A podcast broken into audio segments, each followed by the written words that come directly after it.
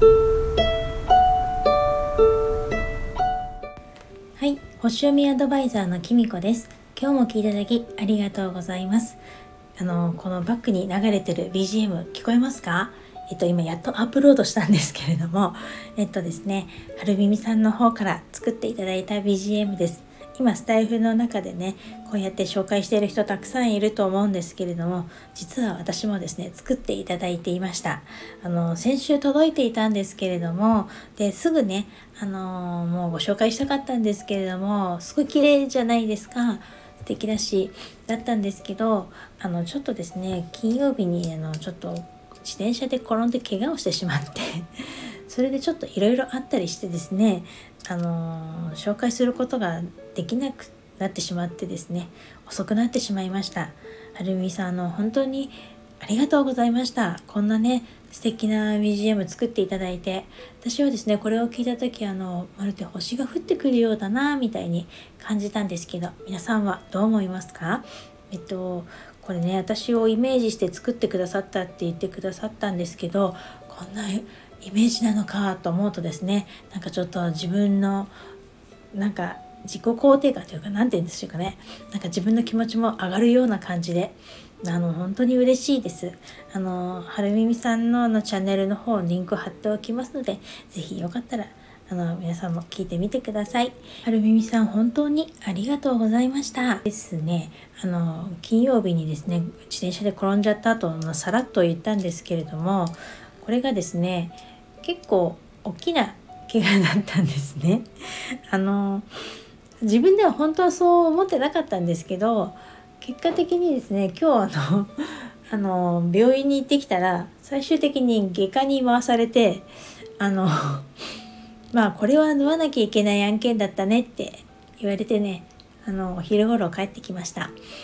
えっ、とうんまあそんなとは思ってなかったんですよね。あのちょっと自転車であのちょうどあの、まあ、出かけると時で駐輪場の前だったんですけどちょっとねあの駐輪場の入り口の前にいるあの角を曲がる時にですねおじいさんとおばあさんに会ってしまいましておばあさんは避けてくれたんですけどおじいさんが全然避けてくれなくてあの無理無理避けてそのまま自転車を降りようとしたらですねちょっとあの自転車にブーツが引っかかって転んじゃったんですね。でまあちょっとうーんまあ慌ててたのでその時はあまり感じてなかったんですけどあの、まあ、駅に着いたらですね結構こう血が流れててあのパンツも汚れてたので駅のトイレでねちょっとあの私いつも絆創膏持ち歩いてるんですけどそれ貼ってみたんですけど、まあ、ちょっとこれじゃ全然足りないなって感じで運悪くね両膝ともすりむいちゃっててあのこれはちょっと最低でも着替えないと無理だなと思ってあのちょっと連絡をしてですね友達と待ち合わせてたんですけど、あの連絡して一旦家に帰ろうと思ったんですけどあのちょっとだいぶ痛くなってきちゃってでそれで結局あの帰りがけの家の途中の薬局によって薬局で運よくおじいさんおじさん薬局のおじさんがあの手当てをしてくれて大きい絆創膏を買って帰ってきたんですね。でその時にですねあの薬局のおじさんが可能止めの薬と一緒に絆創膏を、まあ、売ってくれたっていうかあの貼ってくれたんですけどだったので私はもうこれでいいやと思ってですねあの病院に特に行ってなかったんですよ。であのその日はちょっと娘ののワクチンの接種とかもあったのでそれに付き添ったりとかなんだかんだしてですね、まあ、痛いは痛かったんですけどまあ私何せこう何度も言いますけど結構おっちょこちょいでドジなのでよく怪我をするんですね何年かに1回だから、まあ、こんなまたやっちゃったぐらいで、まあ、家族もですね誰も病院に行けとは言わなかったんですねっていうのもまあ2週間ぐらい前に夫も階段で転んででも病院に行かなかったし娘もね1ヶ月ぐらい前にねやっぱり駅で転んで青タン作って帰ってきたんですけど特段病院に行ってなかったので、まあ、私もいいんじゃないかという結論に私たち3人ではなったんですね。だけどよくよく考えてみたらあんなに出血してなかったなとは思ったんです。であのー、ちょっと出血が収まった頃傷パワーバンドを貼ってで昨日職場に行ったんですよ。そしたら職場の人にですねあのそれはまずいんじゃないって一回病院に行った方がいいよって言ってであのもしかしたらその内身も痛くなってきてるんだったらどっかねあの骨とかにひびも入ってるかもしれないよとかその傷とかももうそんなに若くないから治るの遅くなってるよって、まあ、私だけがすごくじゃなくてみんな同じぐらいの世代の人なんであのもうねあの前とは全然違うよみたいに言われてですね。で私もさすがにですねうん一回病院に行った方がいいのかなと思ってですね。であの今日、まあ、職場の方で休んでもいいっていうことだったのでお仕事をちょっと休ませていただいてで病院に行ってきたんですよでもね正直その病院もどこに行っていいかがすごく迷ったんですねだから行くのも嫌だったっていうのもあってこういう時ってこうすりむいたしでも内身もあるし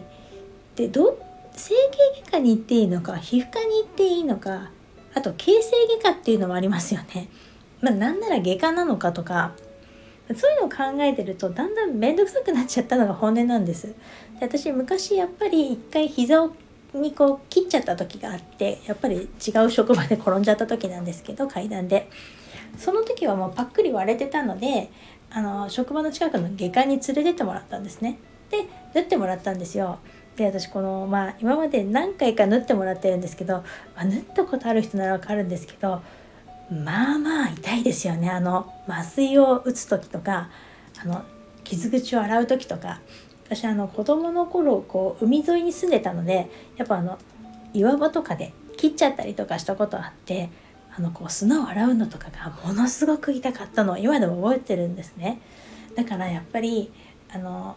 切ったりするとその縫う時はもう麻酔してるから正直そんなにもう痛くないけどその麻酔をしたり傷口を洗ったり消毒するのがすごく痛いってことはすごく覚え嫌なあの分かっててもうとにかくそれが嫌だったんですよね正直に言うと。で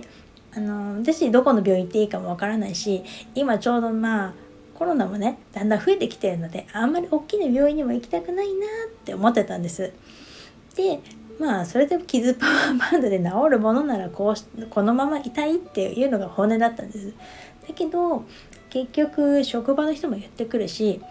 あの虫の知らせなのか昨夜母からも電話がありまして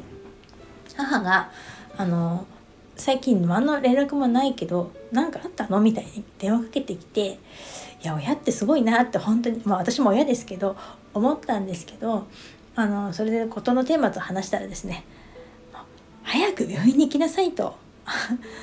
何やってるのかと。まあまあ50にもなって母親にですねもうコンコンと電話口で叱られまして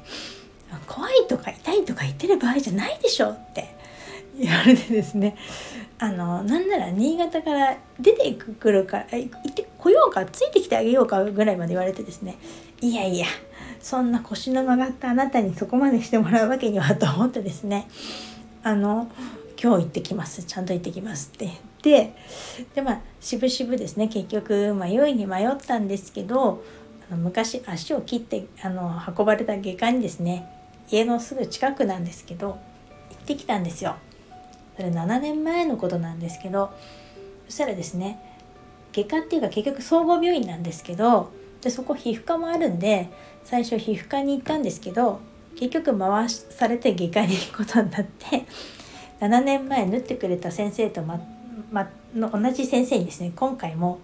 あの「これは縫う案件だったよ」って「もっと早く来なきゃもう今は縫えないよ」って言われてもうあのやっぱり時間がね金曜日からだから金土日月って4日経ってるともうもうまあまあもう皮が縫う状態ではなくて傷口が。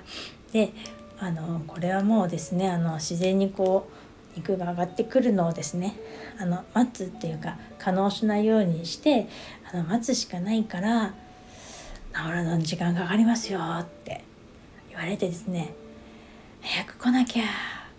分かってたでしょって言われてですねああ内心分かってました。分かってたと思います。でもやっぱり怖かったんです。ごめんなさいって感じでですね。ついでにそこであのママ友が働いてることも何人か働いてることも分かってですね。結局あの治療してもらうのに痛い痛い痛いとか泣いてるので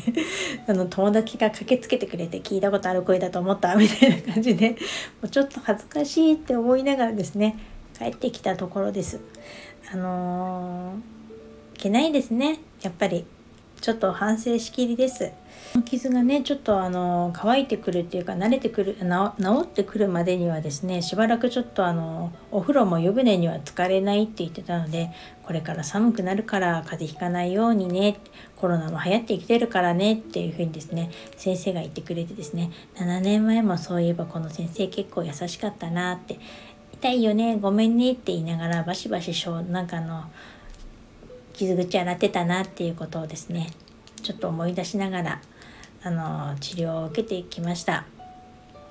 あのまあこんなことをですね長々とこんなに話して聞いていただいて本当にありがとうございます。えっとまあ何が言いたいかっていうわけじゃないんですけどあのこれからねますます寒くなってきますのでこういう時ってあのほら路面雪が降ったりして路面とかがね滑ったりとかあの足元が危うくなったりとかする方も、まあ、私ほどドジな人はいないと思うんですけどそういう方も多いと思うのでお互いあの気をつけて歩いたり自転車乗ったり走ったりまあしましょうね。私もですねなんとか年内には直してですねまだ元気よくあのあちこち動き回りたいなって思っています。話をですね長々と最後まで聞いてくださって本当にありがとうございました。っとまあ喋る分にはとても元気になりましたのでどうぞこれからもよろしくお願いします。